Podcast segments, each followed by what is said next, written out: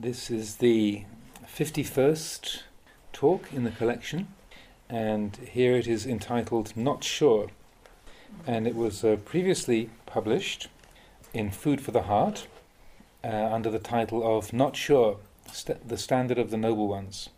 And this was an informal talk given at Ajahn Chah's Kuti to some monks and novices one evening in 1980. Not sure. There was once a Western monk, a student of mine. Whenever he saw Thai monks and novices disrobing, he'd say, Oh, what a shame. Why do they do that? Why do so many of the Thai monks and novices disrobe? He was shocked. He would get saddened at the disrobing of the Thai monks and novices because he had only just come into contact with Buddhism. He was inspired. He was resolute. Going forth as a monk was the only thing to do. He thought he'd never disrobe. Whoever disrobed was a fool. he'd see the Thais taking on the robes at the beginning of the rains retreat as monks and novices, and then disrobing at the end of it. He'd say, Oh, how sad. I feel sorry for those Thai monks and novices. How could they do such a thing? well, as time went by, some of the Western monks began to disrobe, so he came to see it as something not so important after all. At first, when he'd just begun to practice, he was excited about it. He thought it was a really important thing to become a monk. He thought it would be easy. When people are inspired, it all seems to be so right and good. There's nothing there to gauge their feelings by, so they go ahead and decide for themselves. But they don't really know what practice is. Those who do know will have a thoroughly firm foundation within their hearts, but even so, they don't need to advertise it. As for myself, when I was first ordained, I didn't actually do much practice, but I had a lot of faith. I don't know why. Maybe it was there from birth. The monks and novices who went forth together with me all disrobed at the end of the rains. I thought to myself, hey, what is it with all these people? However, I didn't dare say anything to them because I wasn't yet sure of my own feelings. I was too stirred up. But within me, I felt they were all foolish. It's difficult to go forth, easy to disrobe. These guys don't have much merit. They think that the way of the world is more useful than the way of Dhamma. I thought like this, but I didn't say anything. I just watched my own mind.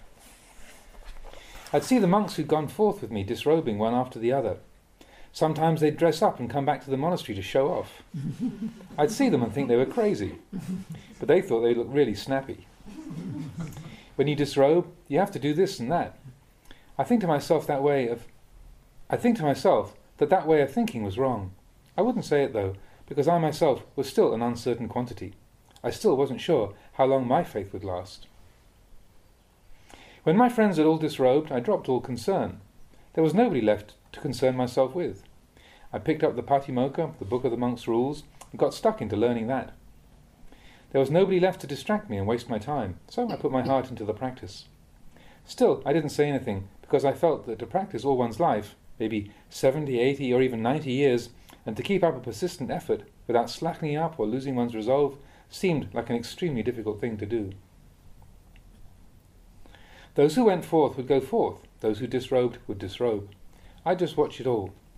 I didn't concern myself whether they stayed or went.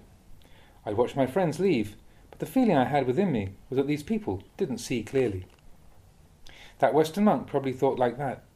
He'd see people coming to become monks for only one rains retreat, and then he'd get upset. Later on, he reached a stage which we call bored.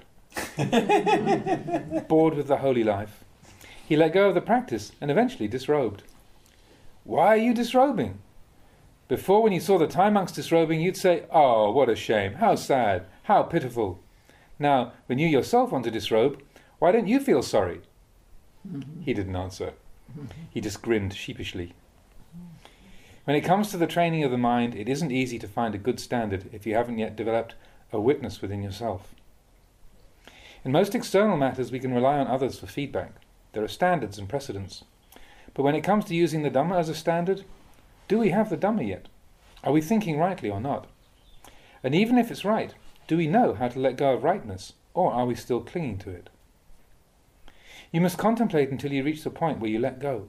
This is the important thing. Until you reach the point where there isn't anything left, where there's neither good nor bad, you throw it off. This means you throw out everything. If it's all gone, then there's no remainder. If there's some remainder, then it's not all gone. So, in regard to this training of the mind, sometimes we may say it's easy. It's easy to say, but it's hard to do. Very hard. It's hard in that it, it doesn't conform to our desires. Sometimes it seems almost as if the angels are helping us out. Everything goes right. Whatever we think or say seems to be just right. Then we go and attach to that rightness, and before long we go wrong, and it all turns bad. This is where it's difficult. We don't have a standard to gauge things by. People who have a lot of faith are endowed with confidence and belief, but are lacking in wisdom. May be very good at samadhi, but they might not have much insight. They see only one side of everything and simply follow that. They don't reflect. This is blind faith. In Buddhism, we call this saddha adhimokkha, blind faith. They have faith all right, but it's not born of wisdom. But they don't see this at the time. They believe that they have wisdom. So they don't see where they are going. Therefore, they teach about the five powers, the bala Saddha, Virya, Sati, Samadhi, Panya. Saddha is conviction, Virya is diligent effort, Sati is recollection, Samadhi is fixedness of mind, Panya is all embracing knowledge. Don't say that Panya is simply knowledge, Panya is all embracing, consummate knowledge. The wise have given these five steps to us so that we can link them, firstly as an object of study, then as a gauge to use for measuring the state of our practice as it is. For example, saddha, conviction. Do we have conviction? Have we developed it yet? Virya, do we have diligent effort or not? Is our effort right or is it wrong? We must consider this. Everybody has some sort of effort, but does our effort contain wisdom or not? Sati is the same. Even a cat has sati. When it sees a mouse, sati is there. the cat's eyes stare fixedly at the mouse. This is the sati of a cat. Everyone has sati. Animals have it. Delinquents have it. Sages have it. Samadhi, fixedness of mind. Everybody has this as well. A cat has it when its mind is fixed on grabbing the mouse and eating it. It has fixed intent. That sati of the cat is sati of a sort, Samadhi, fixed intent on what it's doing, is also there. Panya, knowledge, like that of human beings, it knows as an animal knows. It has enough knowledge to catch mice for food. These five things are called powers. Have these five powers arisen from samadhi or not? From right view or not? Saddha, Virya, Sati, Samadhi, Panya. Have these arisen from right view? What is right view? What is our standard for gauging right view? We must clearly understand this. Right view is the understanding that all these things are uncertain. Therefore, the Buddha and all the noble ones don't hold fast to them. They hold, but not fast. They don't let that holding become an identity. The holding which doesn't lead to becoming is that which isn't tainted with desire. Without seeking to become this or that, there is simply the practice itself. When you hold on to a particular thing, is there enjoyment or is there displeasure?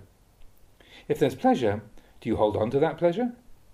If there's dislike, do you hold on to that dislike? Some views can be used as principles for gauging our practice more accurately. For instance, knowing views such as one is better than others, or equal to others, or more foolish than others. Knowing them all as wrong views. We may feel these, th- we may feel these things, but we also know them with wisdom, that they simply arise and cease. Seeing that we are better than others is not right. Seeing that we are equal to others is not right. Seeing that we are inferior to others is not right. The right view is the one that cuts through all of this. So, where do we go to? If we think we are better than others, pride arises. It's there, but we don't see it. If we think we're equal to others, we fail to show respect and humility at the proper times. If we think we're inferior to others, we get depressed, thinking we are inferior, born under a bad sign, and so on. We're still clinging to the five khandhas. It's all simply becoming and birth. This is one standard for gauging ourselves by. Another one is if we encounter a pleasant experience, we feel happy. If we encounter a bad experience, we're unhappy. Are we able to look at both the things that we like and the things that we dislike as having equal value? Measure yourself against this standard. In our everyday lives, in the various experiences we encounter, if we hear something which we like, does our mood change? If we encounter an experience which isn't to our liking, does our mood change? Or is the mind unmoved? Looking right here, we have our gauge. Just know yourself. This is your witness. Don't make decisions on the strength of your desires. Desires can puff us up into thinking that we're something that we're not. We must be very circumspect.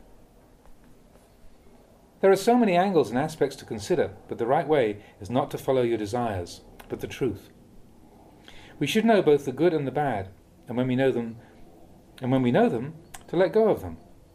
If we don't let go, we're still there. We still exist. We still have. If we still are, then there is a remainder. Becoming and a birth are in store.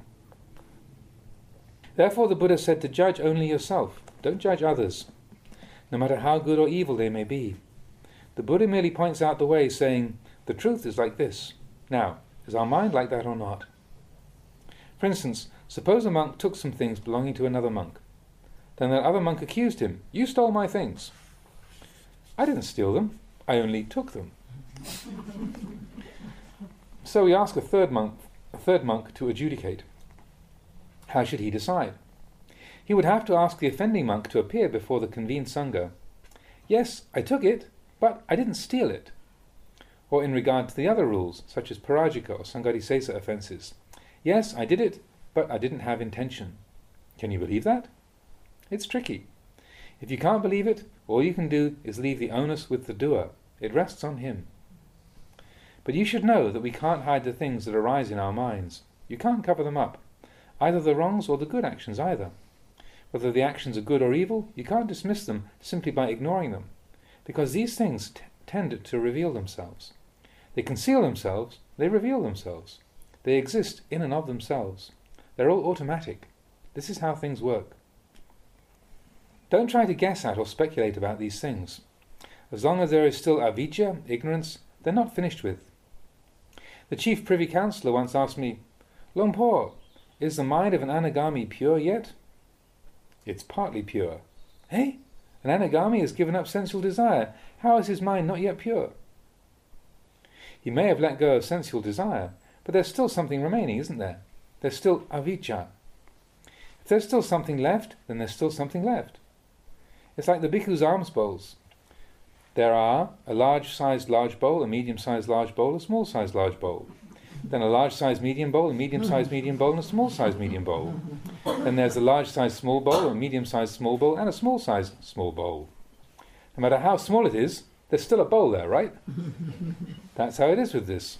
Sotapanna, Sakadagami, Anagami, they've all given up certain defilements, but only to their respective levels. Whatever still remains, those noble ones don't see. If they could, then they'd all be arahants. They still can't see all, Avijja is that which doesn't see. If the mind of the anagami was completely straightened out, he wouldn't be an anagami. He'd be fully accomplished. But there is still something remaining. Is his mind purified? Well, it is somewhat, but not a hundred percent. How else could I answer? He said that later on he would come and question me about it further. He can look into it. The standard is there. Don't be careless. Be alert. The Buddha exhorted us to be alert. In regards to this training of the heart, I've had my moments of temptation too, you know. I've often been tempted to try many things, but they've always seemed like they're going astray of the path. It's really just a sort of swaggering in one's mind, a sort of conceit. Ditthi, views, and mana, pride, are there. It's hard enough just to be aware of these two things. There was once a man who wanted to become a monk here. He carried in his robes, determined to become a monk in memory of his late mother.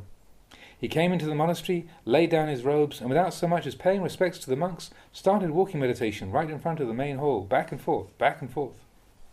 Like he was really going to show his stuff. I thought, oh, so there are people around like this too. this is called Saddha Adhimokkha, blind faith. He must have determined to get enlightened before sundown or something. He thought it would be so easy. He didn't look at anybody else, he just put his head down and walked as if his life depended on it. I just let him carry on, but I thought, oh man, you think it's that easy or something? In the end, I don't know how long he stayed, but I don't think he even ordained. As soon as the mind thinks of something, we send it out. Send it out every time. We don't realize that it's simply the habitual proliferation of the mind. It disguises itself as wisdom and waffles off into minute detail. This mental proliferation seems very clever. If we didn't know, we'd mistake it for wisdom. But when it comes to the crunch, it's not the real thing. When suffering arises, where is that so called wisdom then? Is it of any use? It's only proliferation after all. So, stay with the Buddha. As I've said before many times, in our practice we must turn inwards and find the Buddha. Where is the Buddha? The Buddha is still alive to this very day. Go in and find him. Where is he? At Anichang. Go in and find him there. Go and bow to him. Anichang, uncertainty. You can stop right there for starters. If the mind tries to tell you, I'm a Sotapanna now, go and bow to the Sotapanna. He'll tell you himself, it's all uncertain. If you meet a Sakadagami, go and, re- go and pay respects to him. When he sees you, he'll simply say, Not a sure thing. If there's an Anagami, go and bow to him. He'll tell you only one thing uncertain. If you even meet an Arahant, go and bow to him. He'll tell you even more firmly, It's all even more uncertain. You'll hear the words of the noble ones. Everything is uncertain. Don't cling to anything. Don't just look at the Buddha like a simpleton. Don't cling to things, holding fast to them without letting go. Look at things as functions of the apparent and then send them on to transcendence. That's how you must be. There must be appearance and there must be transcendence. So I say, go to the Buddha. Where is the Buddha? The Buddha is in the Dhamma. Mm-hmm. All the teachings in this world can be contained in this one teaching, Anichan. Think about it. I've searched for over 40 years as a monk, and this is all I could find. That and patient endurance. This is how to approach the Buddha's teaching. Anichan, it's all uncertain. No matter how sure the mind wants to be, just tell it, not sure.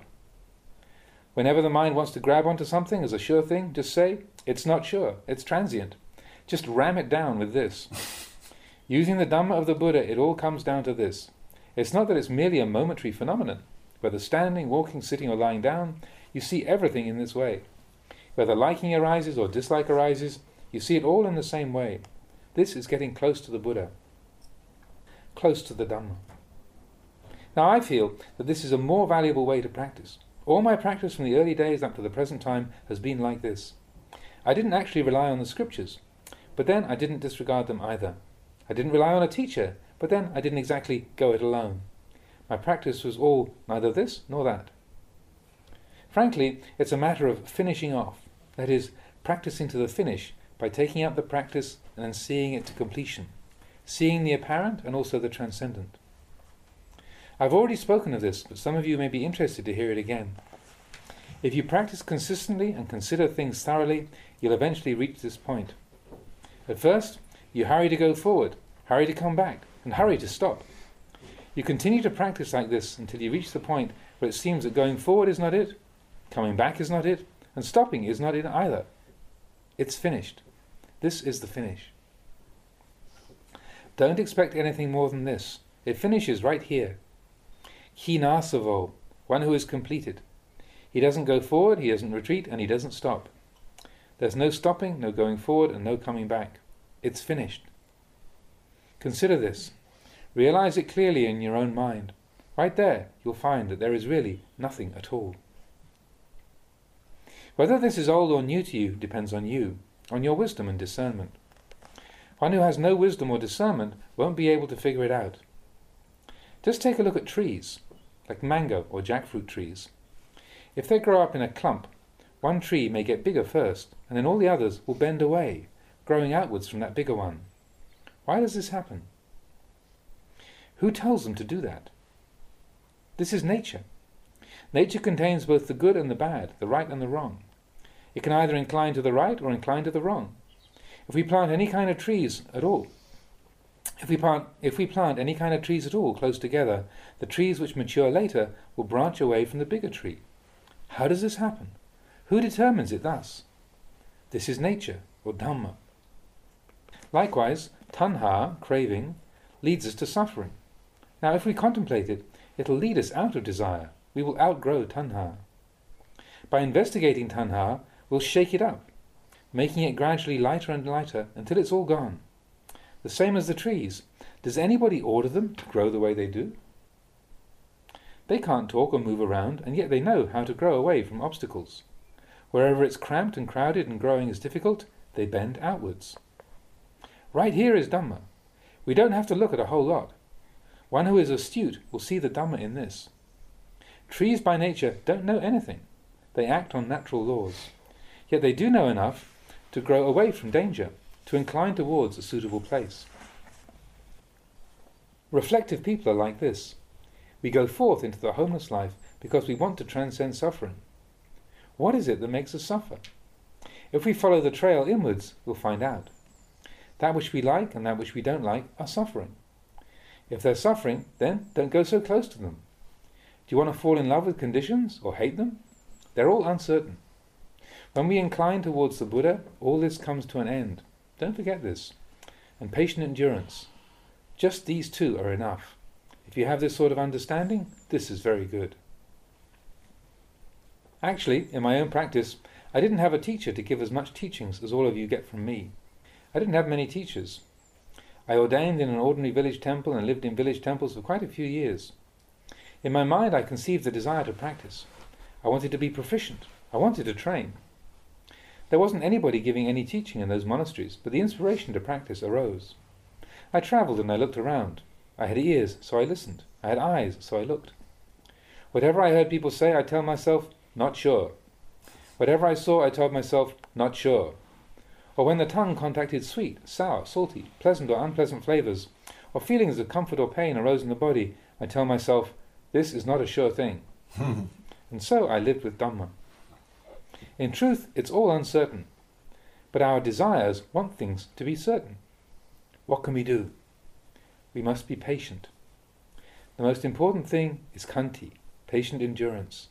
Don't throw out the Buddha, what I call uncertainty. Don't throw that away. Sometimes I go to see old religious sites with ancient monastic buildings designed by architects, built by craftsmen. In some places they'd be cracked. Maybe one of my friends would remark, Oh, such a shame, isn't it? It's cracked. I'd answer, If that weren't the case, then there would be no such thing as the Buddha. There'd be no Dhamma. It's cracked like this because it's perfectly in line with the Buddha's teaching. Really, down inside, I was also sad to see those buildings cracked, but I'd throw off my sentimentality and try to say something that would be of use to my friends and to myself. Even though I also felt that it was a pity, still I tended towards the Dhamma. If it wasn't cracked like that, there wouldn't be any Buddha. I'd say it really heavy for the benefit of my friends. Perhaps they weren't listening, but still, I was listening. This is a way of considering things which is very, very useful. For instance, say someone were to rush in and say, Luang do you know what so and so just said about you? Or, he said such and such about you. Maybe you even start to rage. As soon as you hear words of criticism, you start getting these moods every step of the way. As soon as we hear words like this, we may start getting ready to retaliate. But on looking into the truth of the matter, we may find that, no, they'd said something else after all. And so it's another case of uncertainty. So why should we rush into and believe things? Why should we put our trust so much in what others say? Whatever we hear, we should take note of, be patient, look into the matter carefully, and stay straight. It's not that we write whatever pops into our heads as some sort of truth. Any speech which ignores uncertainty is not the speech of a sage. Remember this. Whatever we see or hear, be it pleasant or sorrowful, just say, This is not sure. Say it heavy to yourself. Hold it all down with this. Don't build up those things into major issues. Just keep them all down to this one. This point is the important one. This is the point where defilements die. Practitioners shouldn't dismiss it. If you disregard this point, you can expect only suffering, expect only mistakes. If you don't make this as a foundation for your practice, you're going to go wrong. But then you'll come right again later on, because this principle is really a good one. Actually, the real Dhamma, the gist of what I've been saying today, isn't so mysterious. Whatever you experience is simply form, simply feeling, simply perception, simply volition, and simply consciousness. There are only these basic qualities. Where is there any certainty within them? If we come to understand the true nature of things like this, lust, infatuation, and attachment fade away. Why do they fade away? Because we understand, we know. We shift from ignorance to understanding. Understanding is born from ignorance. Knowing is born from unknowing. Purity is born from defilement. It works like this. Not discarding anicca, the Buddha. This is what it means to say that the Buddha is still alive. To say that the Buddha has passed away into Nibbana is not necessarily true. In a more profound sense, the Buddha is still alive. It's much like how we define the word bhikkhu. If we define it as one who asks, that is, one who is living dependent on the generosity of others, the meaning is very broad. We can define it in this way, but to use this definition too much is not so good. We don't know when to stop asking. If we were to define this word in a more profound way, we would say a bhikkhu is one who sees the danger of samsara. Isn't this more profound? It doesn't go in the same direction as the previous definition, it runs much deeper. The practice of Dhamma is like this. If you don't fully understand it, it becomes something else again. When it's fully understood, then it becomes priceless. It becomes a source of peace. When we have sati, we are close to the Dhamma. If we have sati, we will see anicca, the transience of all things. We'll see the Buddha and transcend the suffering of samsara. If not now, then sometime in the future. If we throw away the attribute of the noble ones, the Buddha or the Dhamma, our practice will become barren and fruitless. We must maintain our practice constantly, whether we're working or sitting or simply lying down.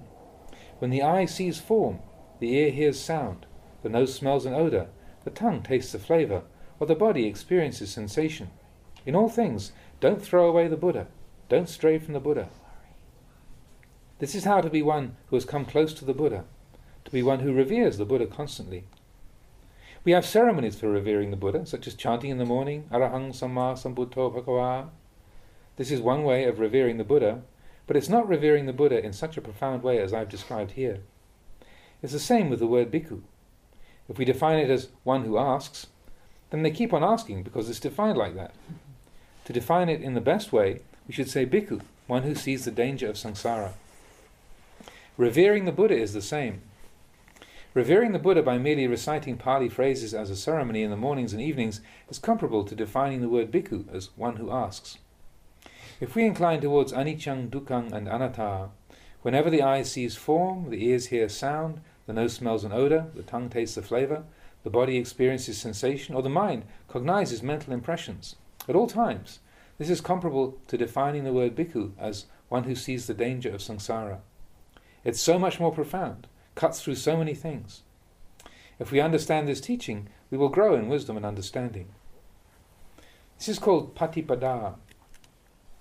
Develop this attitude in the practice, and you'll be on the right path. If you think and reflect in this way, even though you may be far from your teacher, you will be close to him.